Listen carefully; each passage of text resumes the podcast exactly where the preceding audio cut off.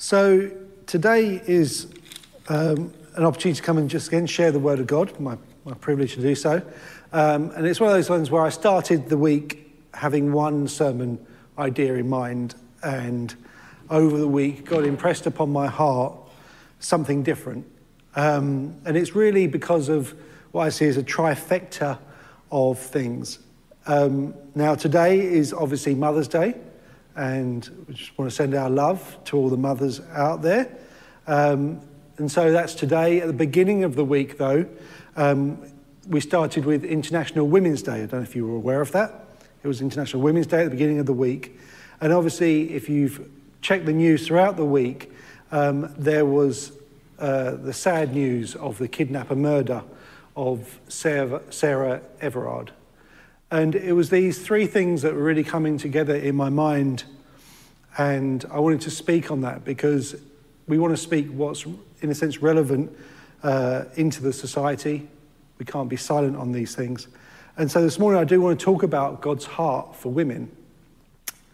Um, particularly as I think about the, the kidnapper murder of Sarah Everard, it's interesting how it's hit a lot of people very hard. Um, and it's interesting because it's nothing new, um, sadly, and that's a sad thing that it's nothing new. Um, during the week, um, at the beginning on International Women's Day, MP Jess Phillips read out the name of 118 women and girls who had been killed uh, by men in the past year in this country. And so it's nothing new. That's, you know, two a week at least of women and girls who are being killed by men. And so, in some respect, to get another news story was nothing new, uh, but it seemed to hit people very hard. Uh, and maybe that's because of where we're at the moment in terms of the, the virus, in terms of lockdown. Perhaps it's because of the fact it involved potentially a police officer, uh, involved a police officer. Um, but I think what it hits, comes down to is that at the root of our heart, people want to feel safe. They want to feel valued. They want to feel respected. And this kind of goes against all of those things. And people are speaking out. And again, it's nothing new in the fact that even the last year we had, uh, in the year before, there was the rise of the hashtag MeToo, which spoke out against abuse. And people uh, identifying and saying, yeah, this has happened to me too, and we don't want to be silent about it. And one of the, the sad things that, again, that's come out this week is a lot of women speaking out against what they've experienced, uh, sadly, from very young ages. And you get the whole range of uh, things that have happened from very uh, major things such as murder, but through to what we might consider as small things, but nevertheless, they're very impactful. And what we realize is that the, the lives of women have been ruined at the hands of others, and mostly these are men. Um, and I don't think it's something we can be silent about. And I was saying it's not just these high crimes, but there's low level behavior that can make women feel unsafe, vulnerable, ashamed, and broken. And I, I and as I talk about this, there's part of me thinks, do we really need to say this? As in, isn't it obvious? Because this is not God's heart for women. It's not God's heart for women that they should feel unsafe, vulnerable, ashamed, and broken. This is not his kingdom way. And so I just want to share some thoughts on this. And there is a part of me that thinks, who am I to share it? I'm not some great champion of women's rights or anything like that. Um, but I think it's important that sometimes some of these things are, are said by men, because often these sort of messages are relegated to women's conferences, which I don't attend.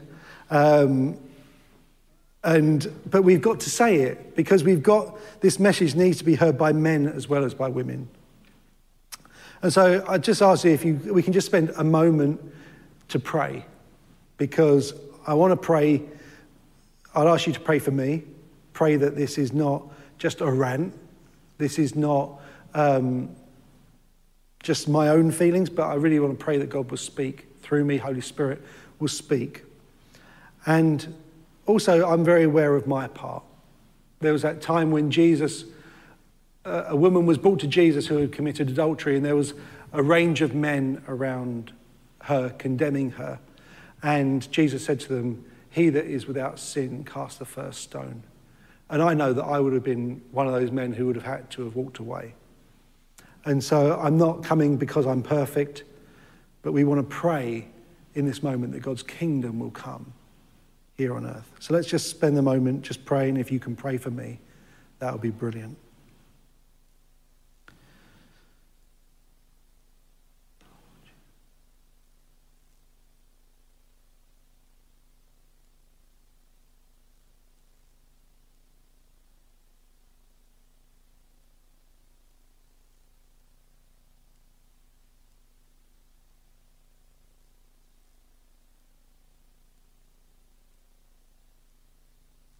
We come before you that we might hear your voice.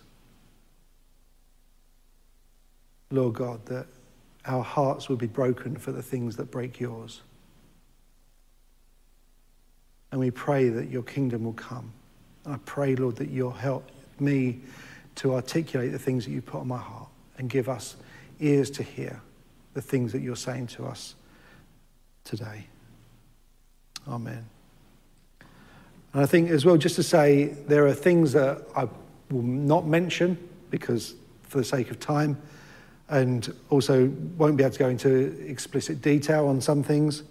But if you do want to speak to me about it afterwards or anything like that, I'll be really happy to do so. So, what is God's heart? And I think we can do this by going right to the beginning of creation. So if you do have a Bible, if you want to just look at this verse.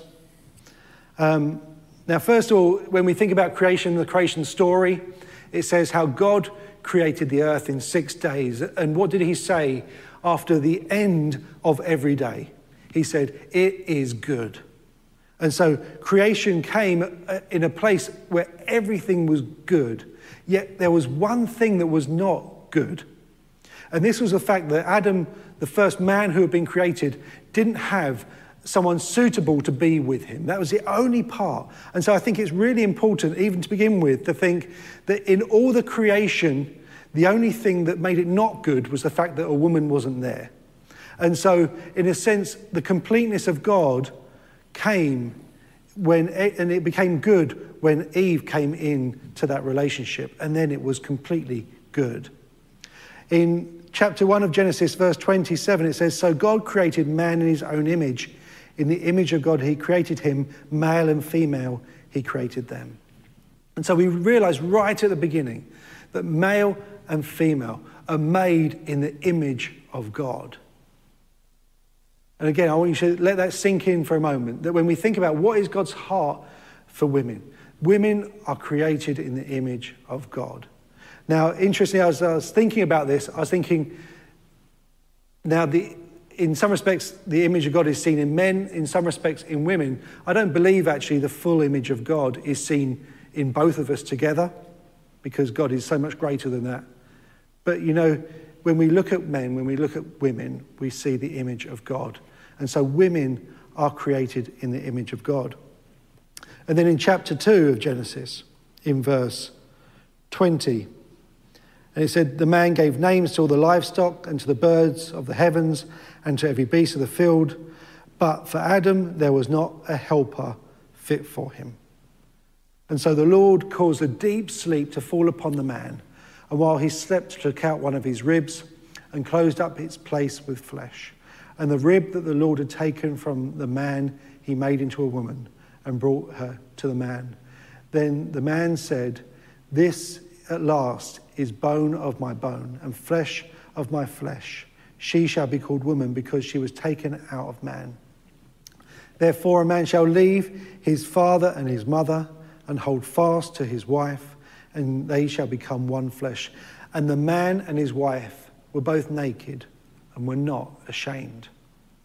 And so we see this picture that, again, it, a man didn't need a servant, man didn't need, um, you know, people say that the man's best friend is a dog often, um, but a dog was not sufficient.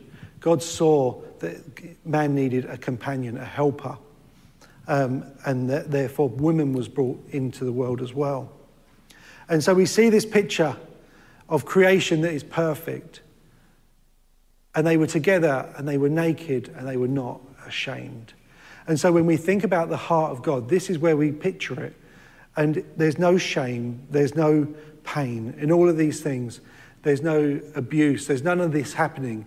It's in this perfect relationship that God has created without sin, and they were living in that place together. And I think it's really important that we realize that this was God's intention. Now, when we think about this, we realize that there was a man and there were a woman, and they were companions, they were helpers, but they were not the same. And I think this is really important. Now, in this church, we hold what is called uh, a complementary position. Now, what we mean by that, and again, I could go into real depths in that, but I won't for today. But it, what it means is that what we believe is that men and women are equal, but we do not believe they're the same. So men and women are equal, but not the same. Men and women are different. And now you, you only have to be with a man and a woman to know that they are, they are different. Now, when we talk about this, I am talking in generalities because there are many ways that um, there are exceptions for men always aren't like your stereotypical male, and women are not always like your stereotypical woman. Um, but they are different. Our brains generally work very differently. Our bodies are different. Men and women are different. And I think this is part of the beautiful picture of the church. Because again, in the New Testament, the Apostle Paul talks about how the church is made up like a body of many parts, each playing a different role. And, and each role is essential and important for the, for the outworking of God's purpose. And I believe that this is the same in this picture that we are equal, so that it's not saying one part of the body is more important than another part of the body, but all are equally important, but all parts are different. Um, and so, just, yeah, so men and women are different. I don't know if you needed to be told that but that is what we believe. But that doesn't mean that one is better than the other. We also have to realize, again, in Scripture, it tells us that God's ways are not our ways, His thoughts are not our thoughts. And so when we come to these subjects, we have to realize that God might have a different way of thinking than the world. And I believe there is a worldly ideology that is being put upon us, and that is to say that everyone is the same and it alienates the distinction between men and women. And again, I think it's very interesting that it says back in uh, Genesis chapter 1, 27, it says, male and female, he created them. He made them distinct, he made them different and with a purpose as well. Men and women are not the same. I think there's another worldly ideology, and it kind of gets branded as feminism, but I don't think it really is feminism. But it's actually to say that women are better than men. Now, for years and years, through thousands of years, there has been, um, again, an evil to say men are better than women. Women have sub- been subjugated, pressed down, abused, treated badly. And that was evil. That is not God's kingdom. And so I can fully understand why, in a sense, some people might want to get, you know, change that around and say, actually, we're now going to put women on top. But actually, that is just as evil as putting men on top. And so it is not that one is better than the other. But we have to realize that the world will try and put this upon us, but we need to hold fast to what God is saying. I actually believe that the greatest message for feminists in the world today is that of the, the message and life of Jesus Christ. Because actually, when you read the scriptures, when you read the Bible, when you know who Jesus is, he is the liberator of women. Like you see it in the story of Jesus with, with Mary and Elizabeth. So you've got Elizabeth, who was the mother of John the Baptist, Mary, who was the mother of Jesus. And they were the central part of that story.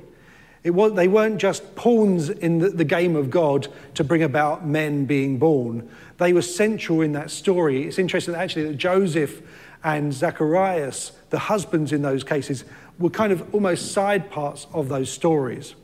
It was actually the women who were central. And so God wants women to be a central part of his story. We see how Jesus taught, uh, treated women with respect. You think about the woman who came to the well in Samaria. Now, she had come at a certain time of the day because no one else wanted her, no one else respected her, no one else loved her. But Jesus came at that particular moment, and she said to me, You shouldn't even be speaking to me.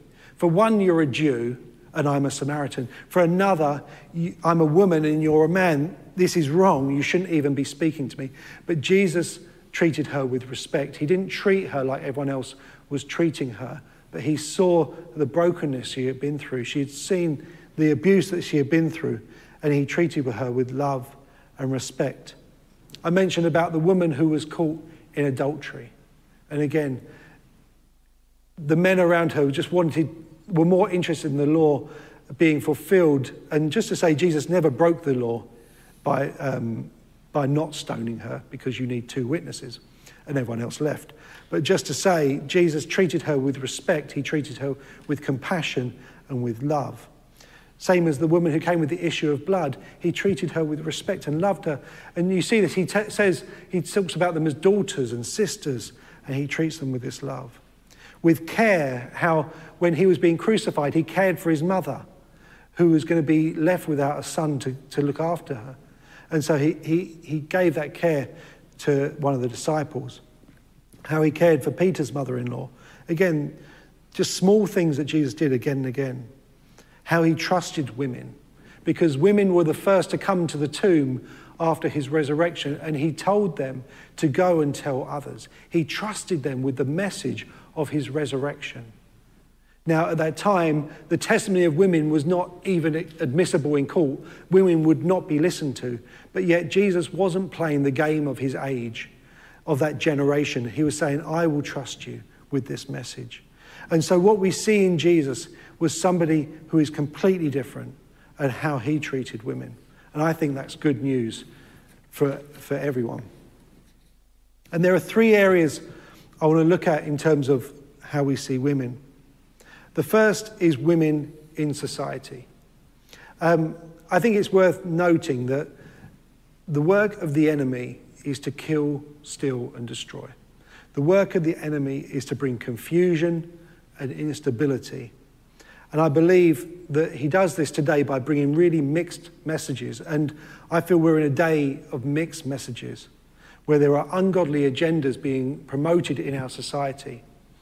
And the reality is, when we don't follow the way of God, we reap the fruit of evil.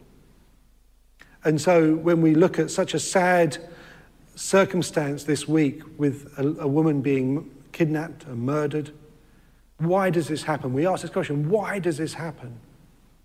And I can tell you that if we lived our society as the kingdom of God should be lived, it would never happen. But we mix the messages and we mix the agendas and we bring in ungodly uh, agendas. And I believe this leads ultimately to these things. We look at how women are valued. And uh, maybe you can ask yourself this question how do we value women in our society?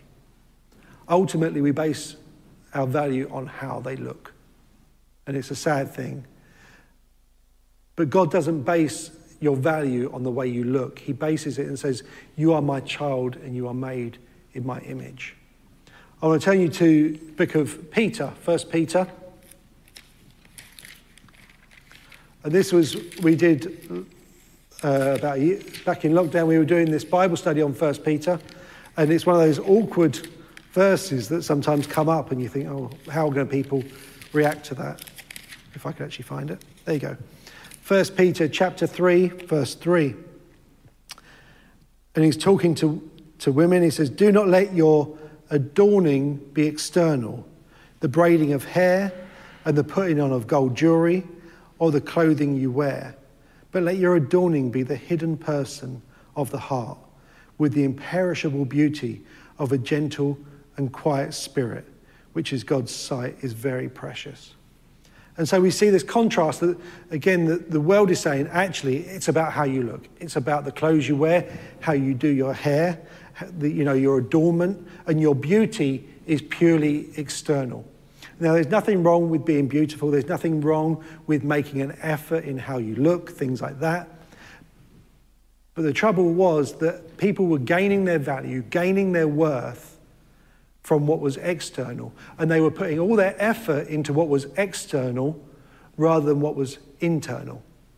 And God is saying, and we know this, God says, I look upon the heart. That's one of the key things he said about King David. He said, I look at the heart. And God is looking at your heart. He's not interested on the, on the outward shell as much. He's saying, I look at the heart, at the hidden person inside. And that is what is beautiful. And actually, I'll be honest with you, that when a person is beautiful inside, that is what comes and radiates, radiates outside. You can meet somebody who can have all the exterior, but if they're not beautiful on the inside, that quickly will show through. So God's heart is saying, let's not focus on the outside. But again, the trouble is in our society, we do this. And as men, we need to stop sexualizing women because our value, again, is not in our sexuality, in sex appeal. And we see this, again, on, on a range of scales, from, from small things that might happen to, to large things. Obviously, on one end, you have things like pornography, um, but then you can go on a very basic level, uh, things like glamour magazines or clothes magazines, or just how we talk to one another. And we need to change this. Now, I grew up in the 80s. And now, if you're a child who grew up in that era, 70s, 80s, um, it's funny now, if you actually watch back a lot of the television that you watched, that would, it would never be passed today um, on the sexual side of things. Because there were so many things. And now, I remember watching um, programs like Benny Hill. Now, I'm sure if you were raised in a good Christian family, you were never allowed to watch any of this kind of stuff.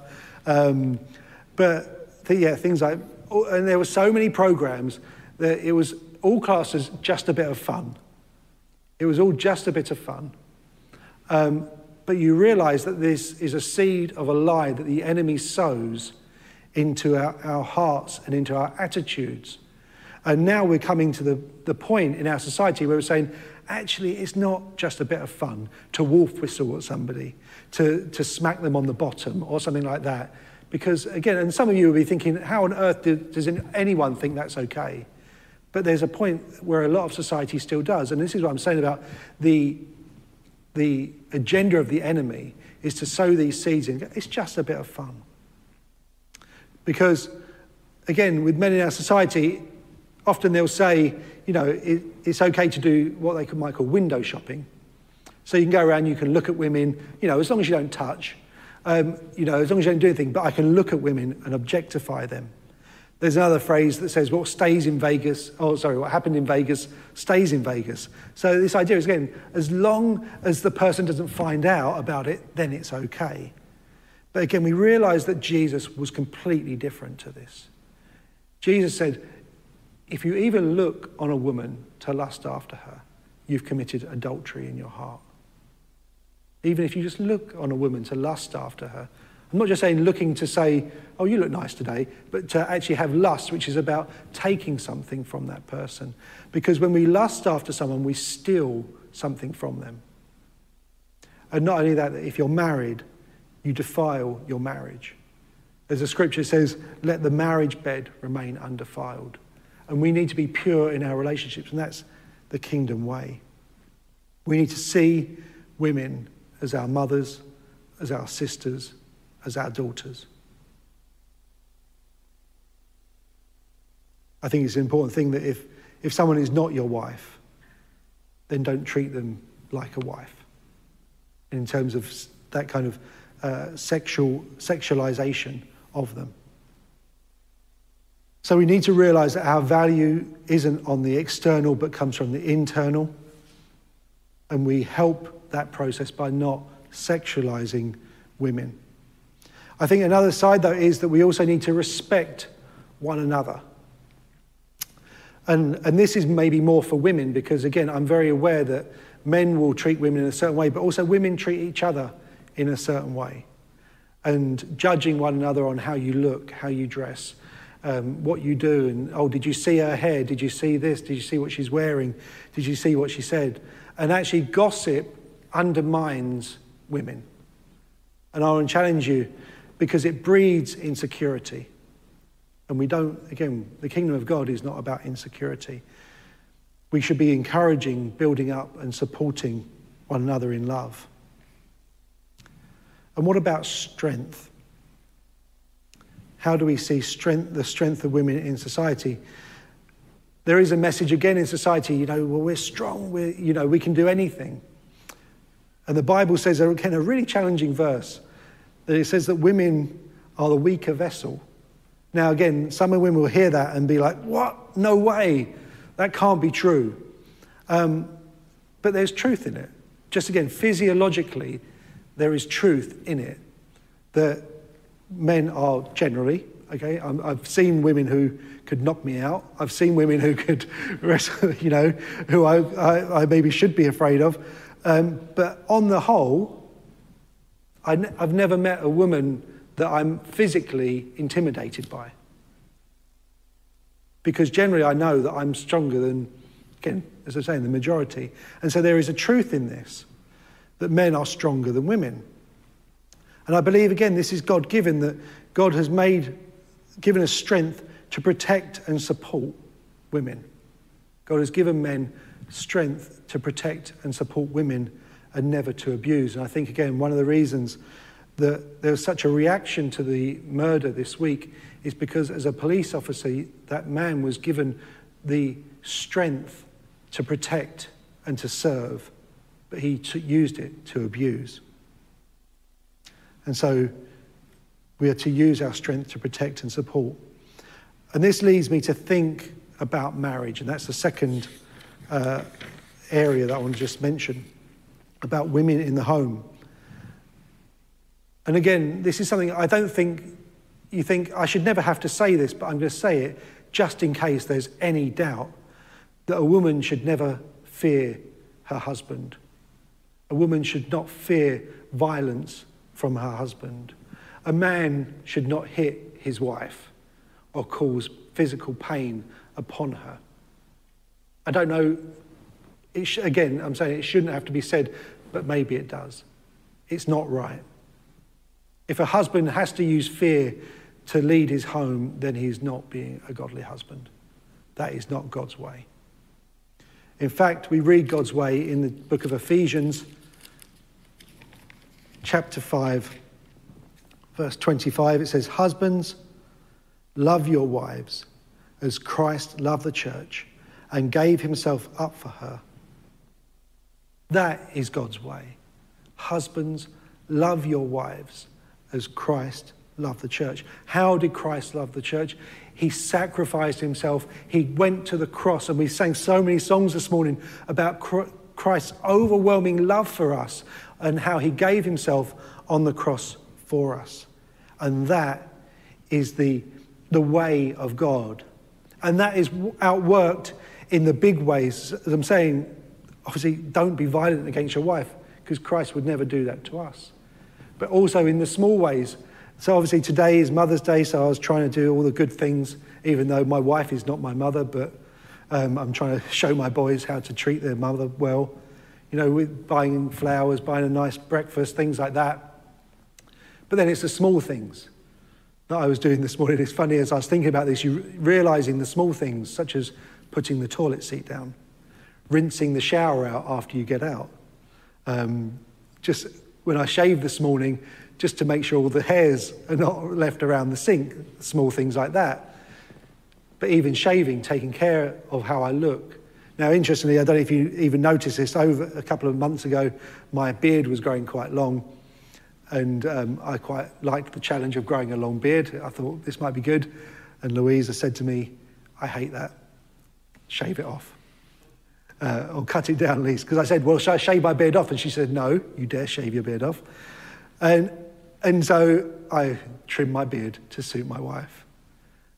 And it's interesting because John spoke a couple of weeks ago about we don't idolize our wives and we don't worship our wives.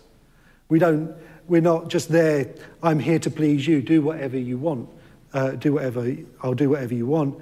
But we're here to love our wives, to please them, and to just to show that compassion to them in the small things and in the big things. That is Christ's example and how we should be to our wives. But it's not just husbands in the home, children. If there's any children listening this morning, one of the, the Ten Commandments, so if you think the top 10 rules is honor your father and your mother. And we might drift over that, but I found it very interesting that in a day that was very patriarchal, where it was all about male leadership, that it said, honor your father and your mother. Not just your father. It could just said, honor your father, and everyone would have said, yes, very good. But it actually said, honor your father and your mother. And so, children, you are to honor your mother. The scripture also talks about how we are to be towards widows. So, if there are widows in your family, that you are to care for them and to love them. I think it's also worth saying, just to end this part, is that the home is not a woman's place. Now, again, I grew up in an age where there was a lot of jokes about, you know, the place of the woman was in the home. It was kind of transitioning out from maybe the, the you know, 50s, 60s culture uh, into more women's freedom. And there, so there's a lot of jokes around that. Um, and maybe we don't joke about it in the same way now. But I wanted to make it clear that the, the home is not the woman's place. Get back to the kitchen. That's what the jokes used to be. Um, but equally, that it can be a place where a woman thrives the most. And I think that's at the heart of God's purpose that God wants thriving. And for some, that is to be a wife and a mother, to be a homemaker. And that is where God will lead them and where God will thrive. And I've seen it both ways where some women have been almost made to feel bad because that's what their, their desire is, because they want to do that. And equally, women who have gone out to work have been made to feel bad. And again, so I think we want to encourage and say the home doesn't have to be the place for the woman, but it can be. And see where God leads. And so that leads us into the last section, which is women in the church. Um, I think it's worth stating that when you read through the scripture, the, the biblical approach to women has always been revolutionary.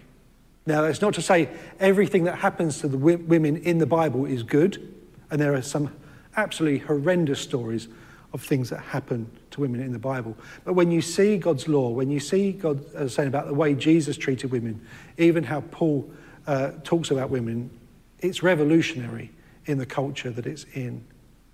And so I think it's worth knowing that. If we read in the book of Galatians,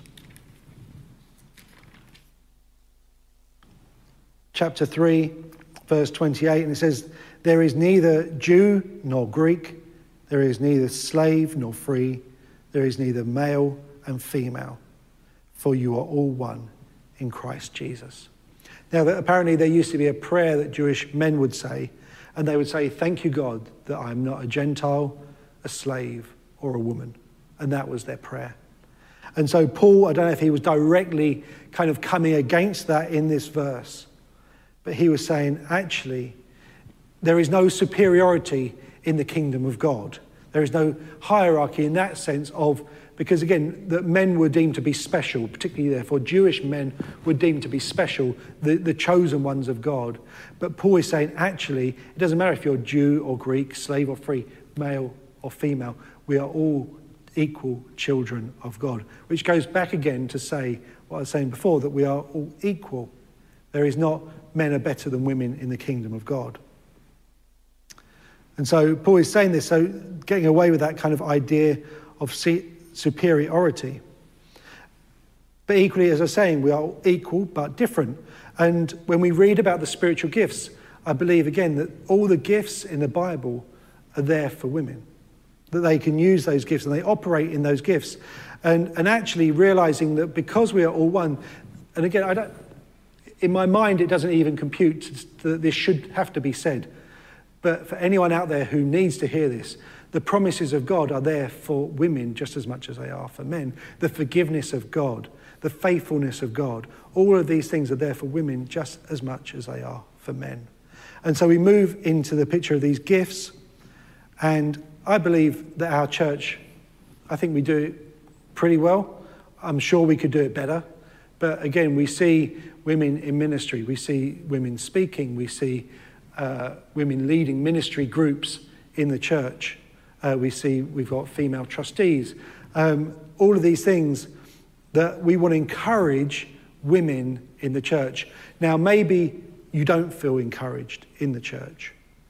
And for that, I, we can only apologize and say we wouldn't want any woman in this church to feel that they cannot operate in the ministry that God has given them. And if, again, happy to talk with anyone to kind of bring you into that to see what we can do to support you. With that, though, I do want to share that obviously, and again, you may or may not even be aware of this, but in this church, we do believe that eldership is male. Um, now, we believe that after we've gone through scripture to look at this, we don't fully understand it. Um, why? All the reasons why. Um, personally, I, I actually believe that male eldership gives a godly covering to the church. Um, but we do believe that. And so there is one area that is, in a sense, out of reach for women in the church. But what I would encourage you to do is to not get transfixed on that. And that's my hope that you don't come out and say, well, I can do all things, but there's one thing I can't do, so there's the problem. What I would encourage you to do is seek God. Because actually, I, what I believe is if you will seek God and be led by God into the ministry that God has for you in the church, that He will break through barriers, He will break, give you opportunity, and you will come to the place where you are most fulfilled because you have been led by Him. Just as I've said to men in the past, it's the same applies to women, that if you struggle to elevate yourself to a position, you will continue to struggle because you're doing it in your own strength. But I encourage you, follow God, because if you follow God, He will make a way for you. Obey Him, and He will open the, the doors of opportunity. And it might be in this church, it might be in a different church. Who knows where it might be? It might be in the workplace, it might be, you know, anywhere in the world.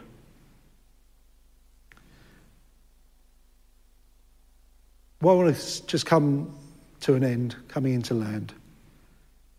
I was thinking about this last night. That in the end, the only answer to evil is Jesus.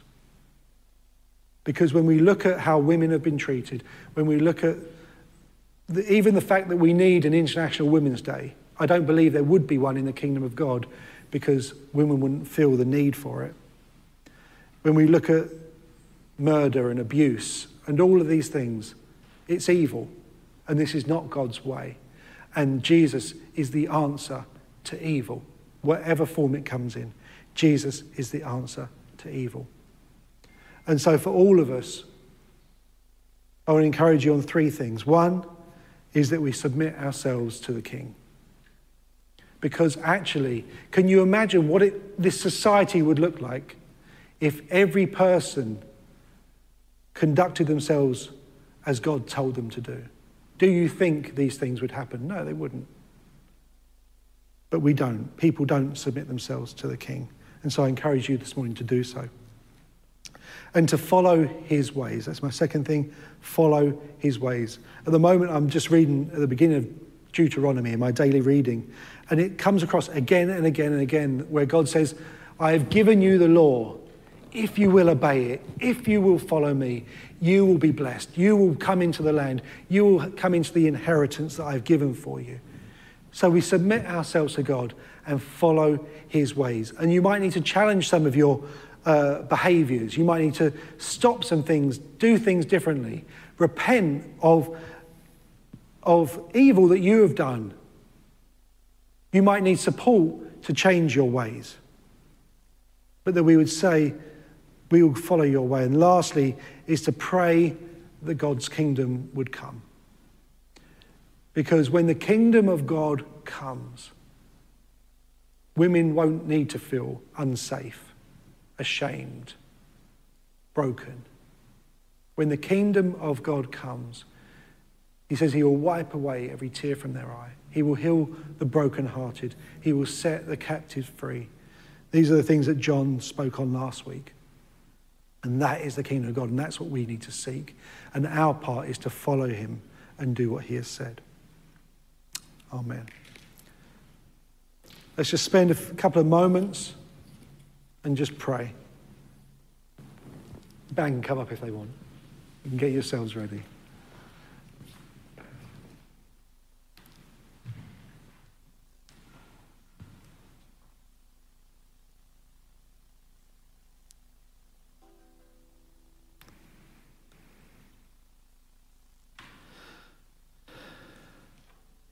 Just want to thank you all for your participation in the chat as well, just scrolling through that. And as we've done in the past few weeks, I just want to give us an opportunity to allow God to speak to us, to minister to our hearts.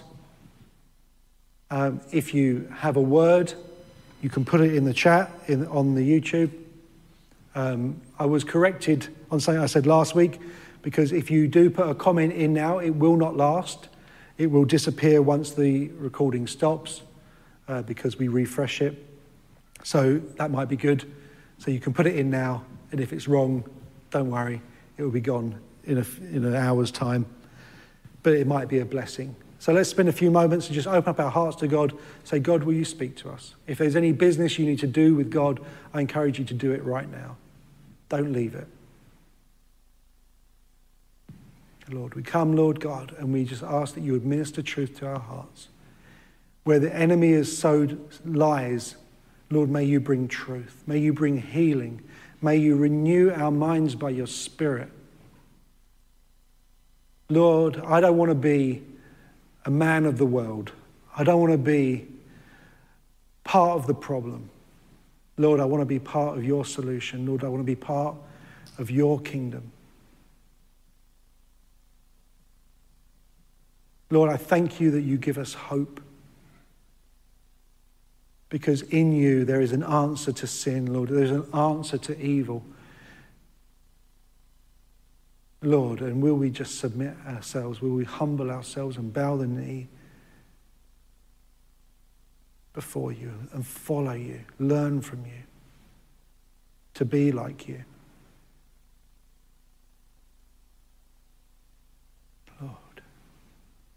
Just give a moment and see if God wants to bring any words. Again, if you've got a word, if you've got a picture, if you've got a scripture, then just to share that.